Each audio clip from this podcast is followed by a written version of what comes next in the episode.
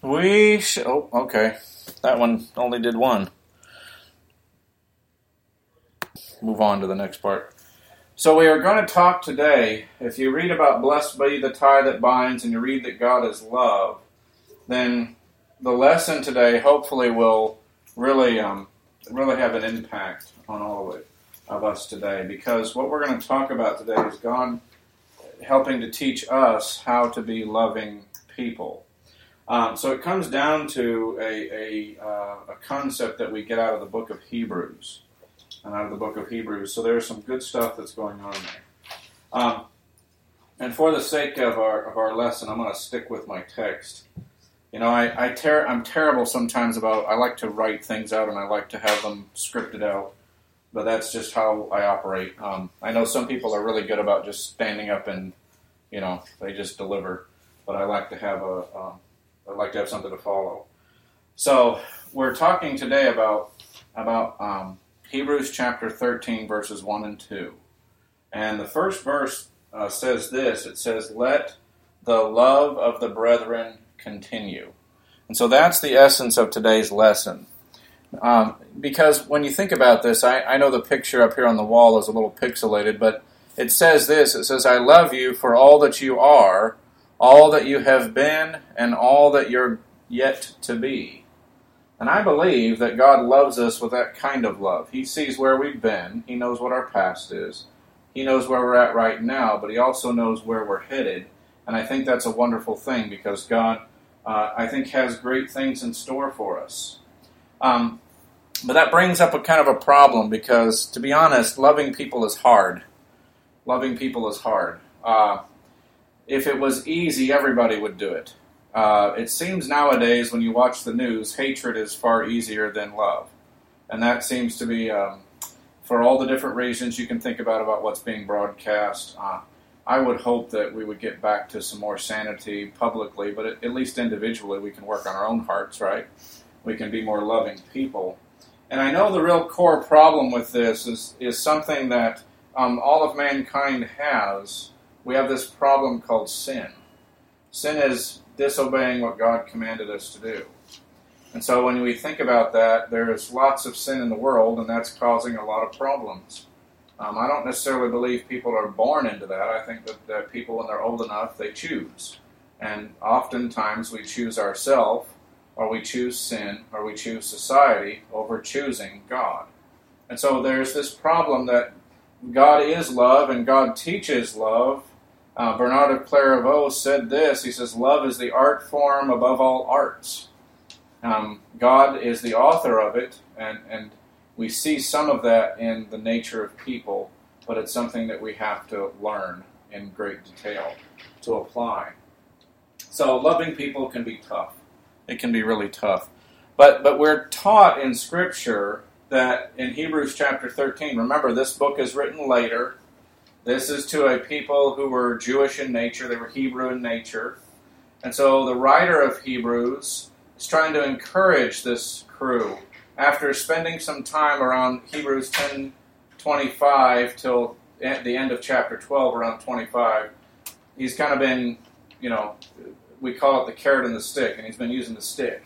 He's kind of been disciplining them, and now he softens it up by saying, here's some final remarks about how Jesus does not change.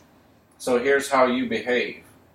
And in Hebrews 13:1 he says this, he says let the love of the brethren continue.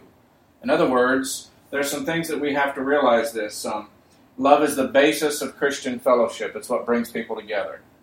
It surpasses uh, race, it surpasses gender, it surpasses creed, um, you're talking about love being the basis and foundation for people to be able to look up past those things and to look into the heart of people and find out what really is going on inside because this is where Jesus works, right? He works in, in here wanting to encourage and change people from the inside out. And when you look at um, Christian fellowship, love then is it's holiness that's lived out among the body. It's how we behave. It's how we act here among among our, our fellow man and fellow fellow woman.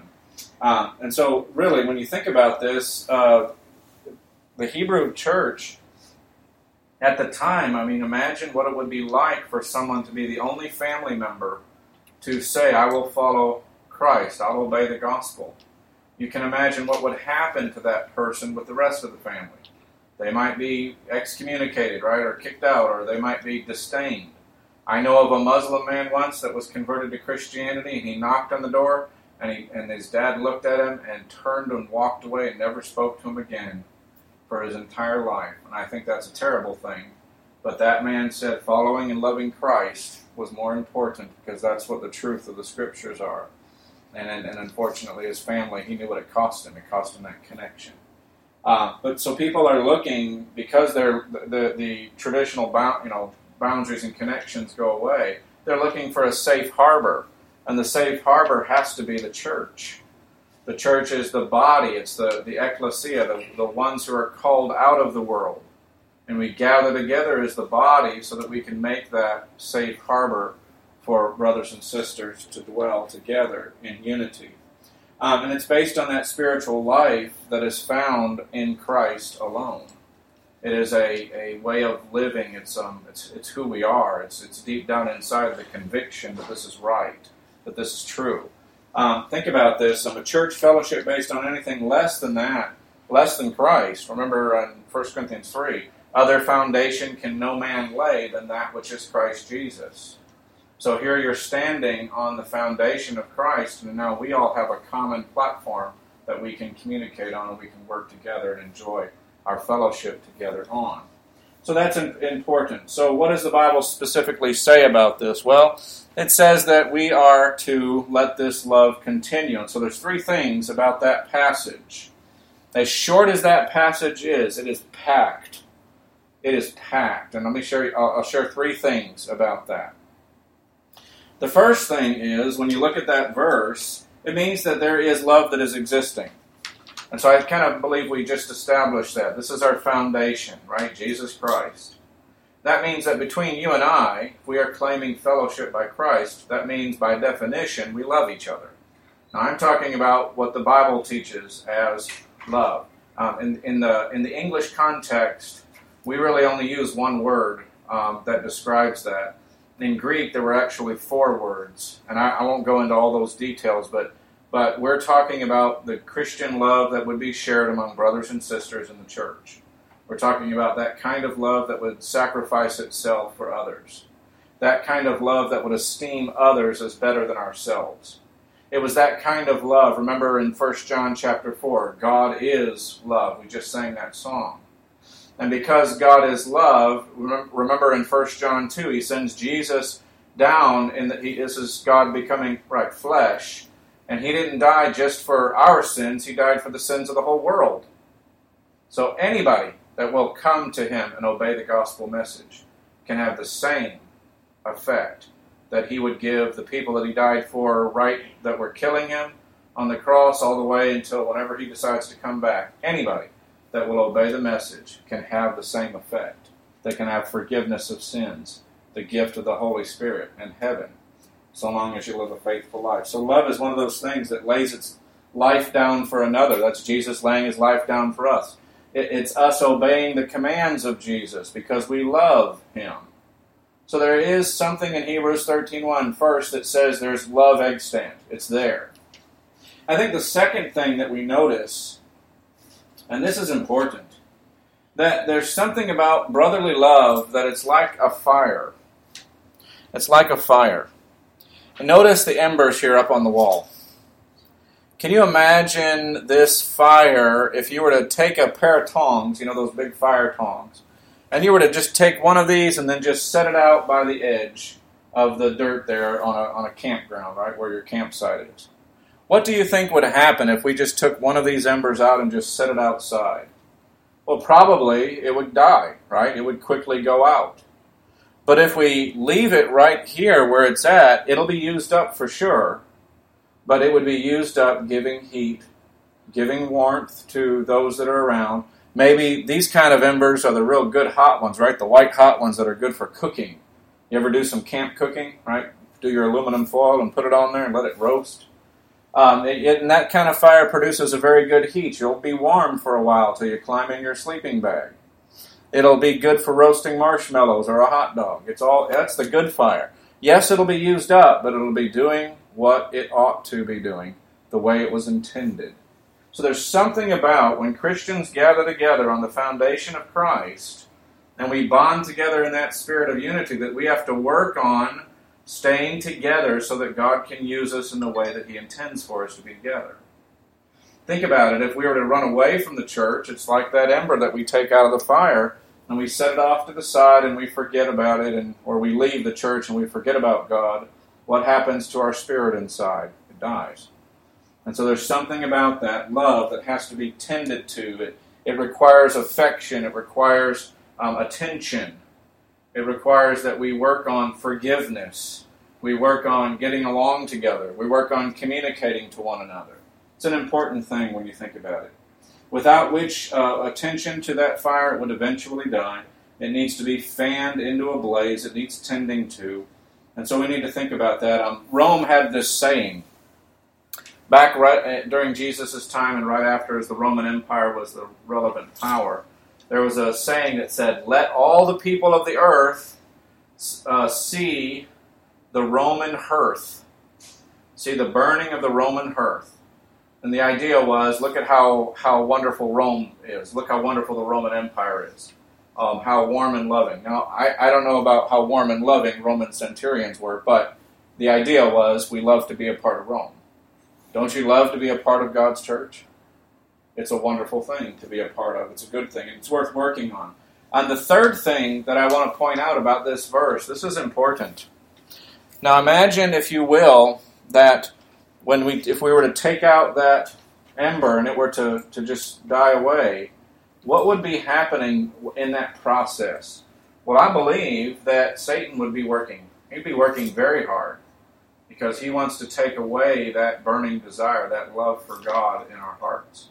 He wants to do everything he can to pour cold water on our love for God, on our love for each other. Um, think about this. Um, most of the frictions that come in relationships come because of communication breakdowns. And, and, one, and instead of speaking to a person and listening to a person, we speak at a person. We preach at people. No, we don't preach at people, we preach to. Because when, when I focus on the individual person and I care for that individual person because Christ loves me and so therefore I love other people, that's going, going to change how we communicate. And instead of uh, speaking out of anger or speaking out of harshness or speaking out of hatred, we're going to speak out from a position of love. Now, those may be challenging words. Make no mistake, there are things that Jesus said that are challenging for us to have to follow. But, it, but it's out of a spirit of love and desire for the success of the other person. It's putting other people first. Because in truth, if we're a Christian, it's not about us, it's about Christ, it's about others. Amen? So I want to show you some things in Scripture about how do we help to keep that love ablaze. Well, the first thing is in Romans chapter 12. And in Romans chapter 12, 10, the Bible says this the Bible says, Be devoted to one another in brotherly love, give preference to one another. You, you, hear that, right? Be devoted to one another. Devotion requires commitment on my part, right? Devotion requires a sense of sacrifice of myself for the benefit of the other person. And it might cost money, it might cost time, it might cost some energy, it would it definitely cost you in love. Because nobody promised that the people that we choose to love are going to love us back. And that doesn't, doesn't mean we wear our heart on our shirt sleeve, but it does mean that we practice love, and we that's our, our base. If we were to give in to the hatred and the and the anger, that might lead to some violence, that might lead us to just have really pretty negative thoughts in our hearts, and it really takes away.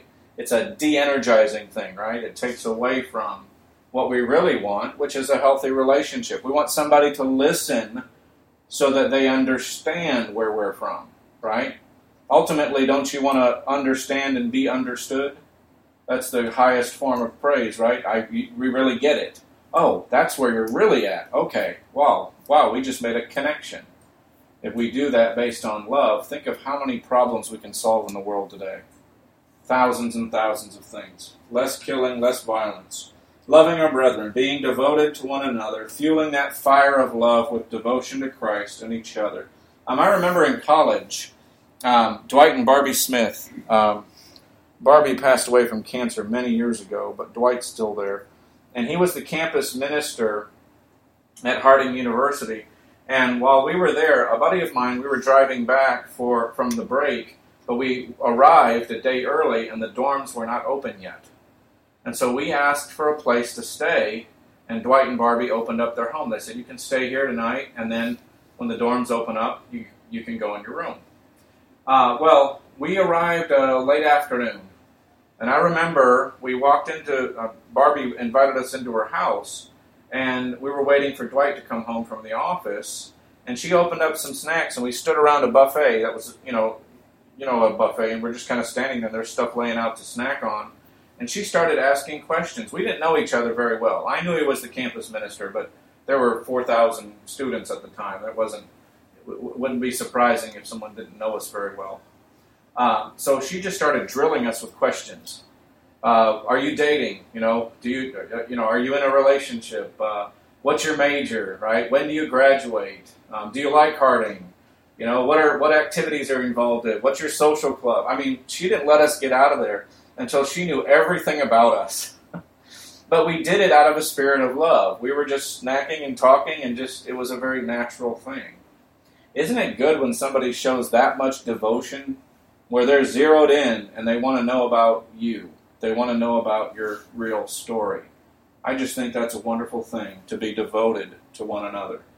I think the second thing, and that's something Barbie really taught me, um, because you know think about this this is the kind of devotion that i think a, a father would give their child i know i like that uh, my son right now is in carlsbad with his uh, school buddy they're enjoying the beautiful beach and i miss him but uh, but i'm glad that he's there but this is the kind of attention you can see i think that's what um, god would want us to give to each other it's not not treating uh, people as you know adult and child but just treating each other with attention with focus with that desire to know and to be known.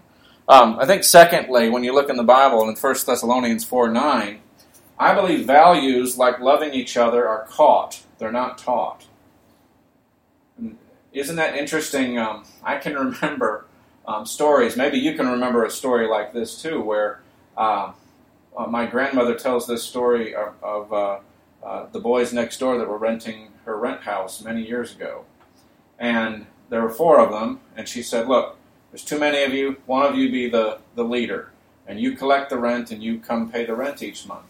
Well, one time, as uh, they were, uh, uh, she was collecting the rent, the problem was on the back porch. These boys had a were drinking. Now they were quiet, but they were drinking. Now I don't. I'm not a fan of drinking at all, but they were leaving a mess. And she said, "You know what?" I said, "One, I don't like it. I'm a Christian. I don't think that's right." But she said, you know what? Instead of kind of fight about it and you know be the landlord, which you know by rights she could do, she just called that leader over one time and said, "All right, you're in charge of these boys. You're the oldest of them." And she said, "I just have never seen a back porch all messy like that." That's all she said. And he looked at her and said, "Okay, ma'am, that'll never happen again." And from that point forward, there was never a mess back there. It's that kind of gentleness, right, that we like. It's laying the truth out there. He caught it, right? He didn't have to be taught it, right? It didn't require a lot of friction, a lot of anger or, power. It just required someone to roll the ball out and, and let that person realize where, uh, where they needed to go. So you notice in 1 Thessalonians 4 9, it's let the love of the brethren. Now, as to the love of the brethren, you don't need people to write to you because you've been taught by God. How does God teach us except through His Word? When we read about things in His Word, what do we learn? We learn that Jesus loved us and died for us, right? He hung on the cross and said, Father, what? Forgive them. They don't know what they're doing. They know not what they do. And He said, It is finished. He gave up His life knowing that many people still would not believe or would not understand. And in fact, even the apostles, right? It wasn't until they that He comes back and He teaches them and they see him, right? Especially doubting Thomas, right? Unless I see the nail scars, right? Unless I touch his side. And eight days later, Jesus shows up where Thomas was with the other apostles, and he says, Here, here I am. Go ahead. And what did Thomas say? My Lord, my God, because he got it. Values are caught, they're not necessarily taught. Um, so, loving our brethren, it's something we learn to do. It's an art more than a science, even though there's certainly fact behind it. And, and in practice, we learn from our family, our friends. It's our it's mothers teaching their children through their modeling and their behavior. It's fathers teaching how to interact and love out people outside. Um, I, I believe moms make home, the home a nest. You know, dad builds the home, but mom makes it really home. You know, so there's something about that relationship. It's the relationship between the, the, the, the husband and, wife where the kids learn how to treat their future spouse, right? And so you see in there this microcosm in the family unit. This is, you know, God. This is Jesus. This is the Spirit. This is the church in the larger uh, context. These are the things that Scripture teaches, and in that in that milieu, in that mix, things are are, are passed on some by direct instruction, but mostly it's just the way of living, it's who we are. And let's be honest with ourselves. In that big context of church world, we're all beset with sins. We all have things we struggle with. We're all admitting that there's a certain amount of imperfection in everybody that we need Jesus to forgive. And the good news about that is if we can, you know, humble ourselves. Last night my night sermon was humble or humbled. And uh, I was thinking of um, uh, ter- what is it, F when he stuffed uh, Kobe Bryant. But there's lots of stories you can think of when you when you imagine. Will you choose to be humble and not advertise, or will you choose to be humbled, which is kind of a forced thing? Well, if we love each other, we're going to humble ourselves because we don't want to be humbled by external force. Um, notice also in Scripture, because uh, think about this uh, also, um, tone, right? 90% of a lot of friction is caused by tone. Um, you come home from work late, or, or you come home and you're frustrated by work, and all of a sudden something comes out that's a little bit, it's not so much what was said, it's the way it came out. Does that follow? And all of a sudden there's this friction that didn't need to be there because we chose to be unloving for that uh, moment. And I think our brothers and sisters deserve a lot more um, respect in that regard and, and, a lot more grace in that regard. Well, in 1 Peter 1.22, you also see something that's very important because loving our brethren means to love them sincerely and fervently from the heart. It's a heart matter.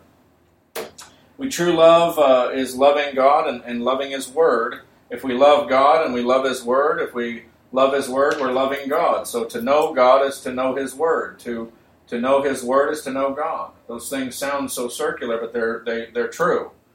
And the only way that we're going to know that is one, if people teach us, but if we look also into the Word ourselves and we see who God is, we see what His expectations are of us, and one of those things is that we love each other and treat each other with the same kind of respect that we would want to be treated with, and to fervently love someone. That means that I have to be devoted to them. That means I have to really put some effort out on my part, on our part, because it takes something from us inside to give, so that we have that um, have that love that and show that it's real.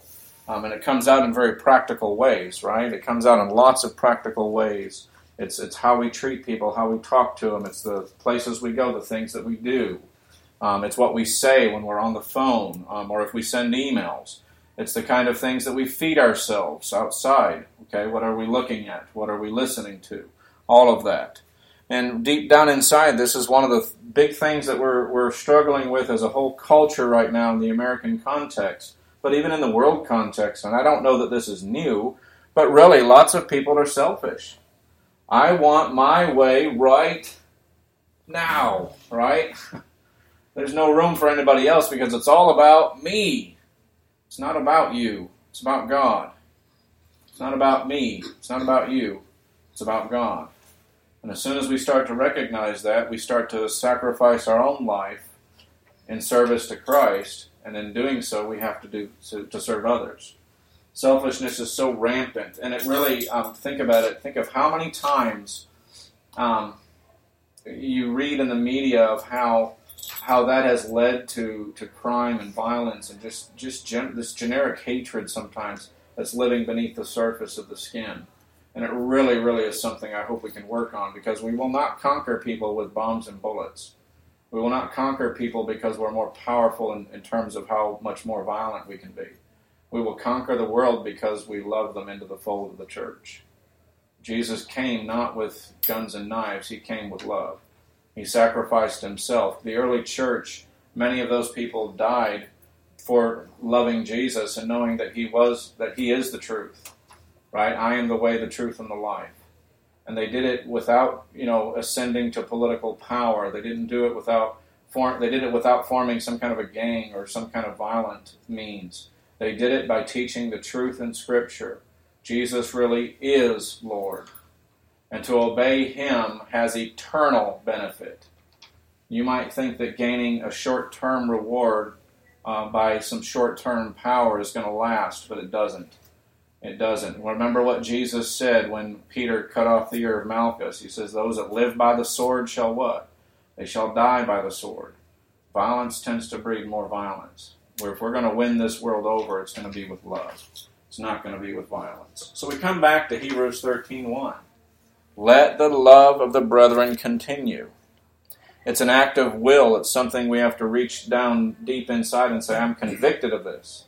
This is right. This is good. This is holy. And that brings up a question. that question that you and I have is, well, then how do we do this? Intellectually, I, I, I get this. This makes sense. The Bible says it. Jesus and God that commanded that. So, what do I do practically? Let me show you just a couple of quick practical applications of this, and I'm sure there's others we could talk about. But in Hebrews 13:2, it says this. So, what we're supposed to do when we're around, um, when we're uh, uh, entertaining other people, it says, don't neglect to show hospitality to strangers because some have entertained angels unaware. Now that's uh, that sounds complicated, or or sounds you know like there's more to it than that. But let's just be honest. Really, practically speaking, if we are hospitable to other people, how do we know who we are necessarily serving per se, and what the results of that might be? You might have heard the story, and it may be anecdotal. Feel free to you know. I'm not shy about being debunked. I, I I do as much uh, searching for good stories and things to share as, as maybe you've read. Um, but there's a story where um, Trump's limo had broken down somewhere in the middle of nowhere, uh, and they couldn't find a tow truck. They couldn't find. It was it was a, an odd time of the day. There was nobody available. There was a man and his wife. And they were on their way into town, and they realized that this tr- this guy needed help. And so they pulled up, and they didn't know who was sitting in the back. It was the driver in the front that got out. And it turns out, as, he, as this man had helped them change the tire and then got them on their way, that the window rolls down and the, they, the Trump asked them for their uh, data. You know, what, who are you? You know, all that. Um, and supposedly, as the backstory of that goes, the the, the uh, couple had a mortgage with a company that he owned, and he helped pay off their mortgage. And all of a sudden, about a month later, they get the news. You know, oh my goodness, wow! and they get a written card with a thank you that said, "Thanks for helping us change the tire." It really, it was really a big help. Now, I, again, that's anecdotal. You may debunk that. That's fine. But you know, think of stories that you know really are closer to home in your own heart, where somebody's helped somebody else, and you go, you know what? Why did they do that? They did that because they were showing hospitality. That's what Christians do. That's just who we are. Um, I know a, a, cl- a, story closer to home last week. I learned this one last week. I had a buddy of mine who was up in uh, Montana, and he was pulling a travel trailer, big fifth wheel trailer, and they blew a tire. Or no, not they ran out of gas, and unfortunately they had forgot to fill up the. You know how usually when you travel you got extra everything. They forgot to fill up their five gallon tank, well, as it turns out, um, just down the road, uh, you'd have to walk, but just down the road there was a farmer, and they were they were cutting some hay, and so they uh, the driver, you know, the husband driver walked across the highway, walked all the way over down into the fields, and asked this guy for some help. Well, not only did the uh, farmer and his buddy who were cutting all this hay uh, take their truck and give them their five gallon bucket, you know, in the back and make sure their truck would run. They drove them into town in their truck and filled it up full and said, uh, you, can't, you, you, can't pay us for any of this, just take it. And even though they were travelers and they were they wanted to, he tried. He, he said, I tried to give him fifty dollars the cost to fill up the tank. He said he wouldn't take it. He refused many times. You know, that's just who people are, right? When you're a Christian, you just do what is right. That's showing hospitality.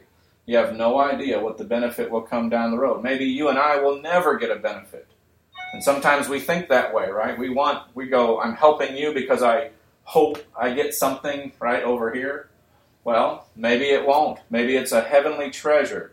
In Matthew chapter 5, when Jesus talks about your right hand and your left hand, right? Don't let your right hand know what your left hand is doing. Right? So sometimes you don't know what the, the, the result will be down the road, but you know, because it says right after that, that you're storing treasure where? Up in heaven. So maybe it's just a little deposit in the bank account in heaven, and you can know that God sees that. And of course, you know, if He doesn't reward you right now, you have a heavenly reward. How many of you, if you make it into heaven, you're going to complain? Anybody? Yeah, no. You're like, no. of course not. We make it into heaven. We're not going to argue with God. We're going to be glad that we're there. That's really what Hebrews 13:2 is all about. Practicing how you're going to live now like you want to live then. And think about this in Scripture. Jonathan loved David, right? Remember when Saul saw the relationship between Jonathan and David, he wouldn't let David go back home to be a shepherd. He took him into the into the palace and raised him as his own. Um, think about the relationship between uh, John and Jesus. Remember, John in the book of John, and when he describes himself, it's the disciple whom Jesus loved. Okay, I didn't say Jesus didn't love the other, but the, one of the closest ones to Jesus was John the apostle.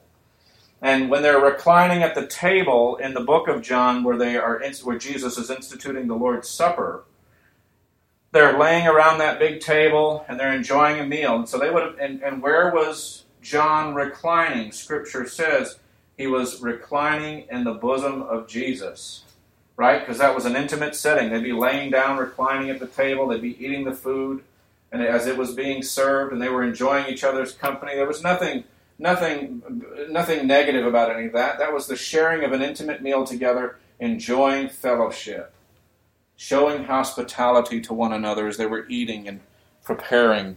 Um, uh, think about this holding hands. Um, one of my favorite stories is Manhattan Church of Christ.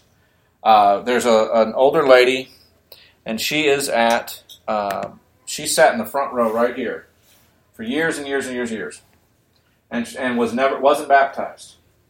Every Sunday she'd hear the invitation, right? If you if anybody has, needs prayers of the church, they need to obey the gospel message and be baptized. The water's ready. Um, every church I've ever been in, there's a baptismal. If you want to get baptized, we want you to know the gospel and, and be baptized. Finally, one Sunday, she decides it's her Sunday, and she gets up and says, I want to be baptized.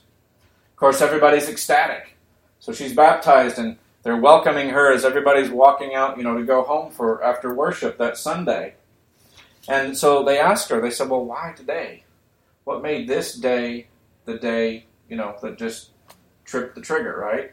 And she goes, Yetta is the only one who would hold my hand when I would walk across the street. That was it.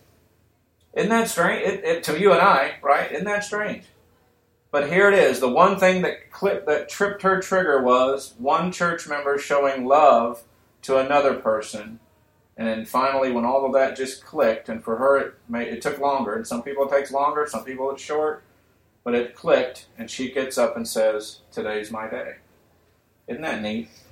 Hold just just one act of kindness. So this is your challenge for today. This is your challenge for today.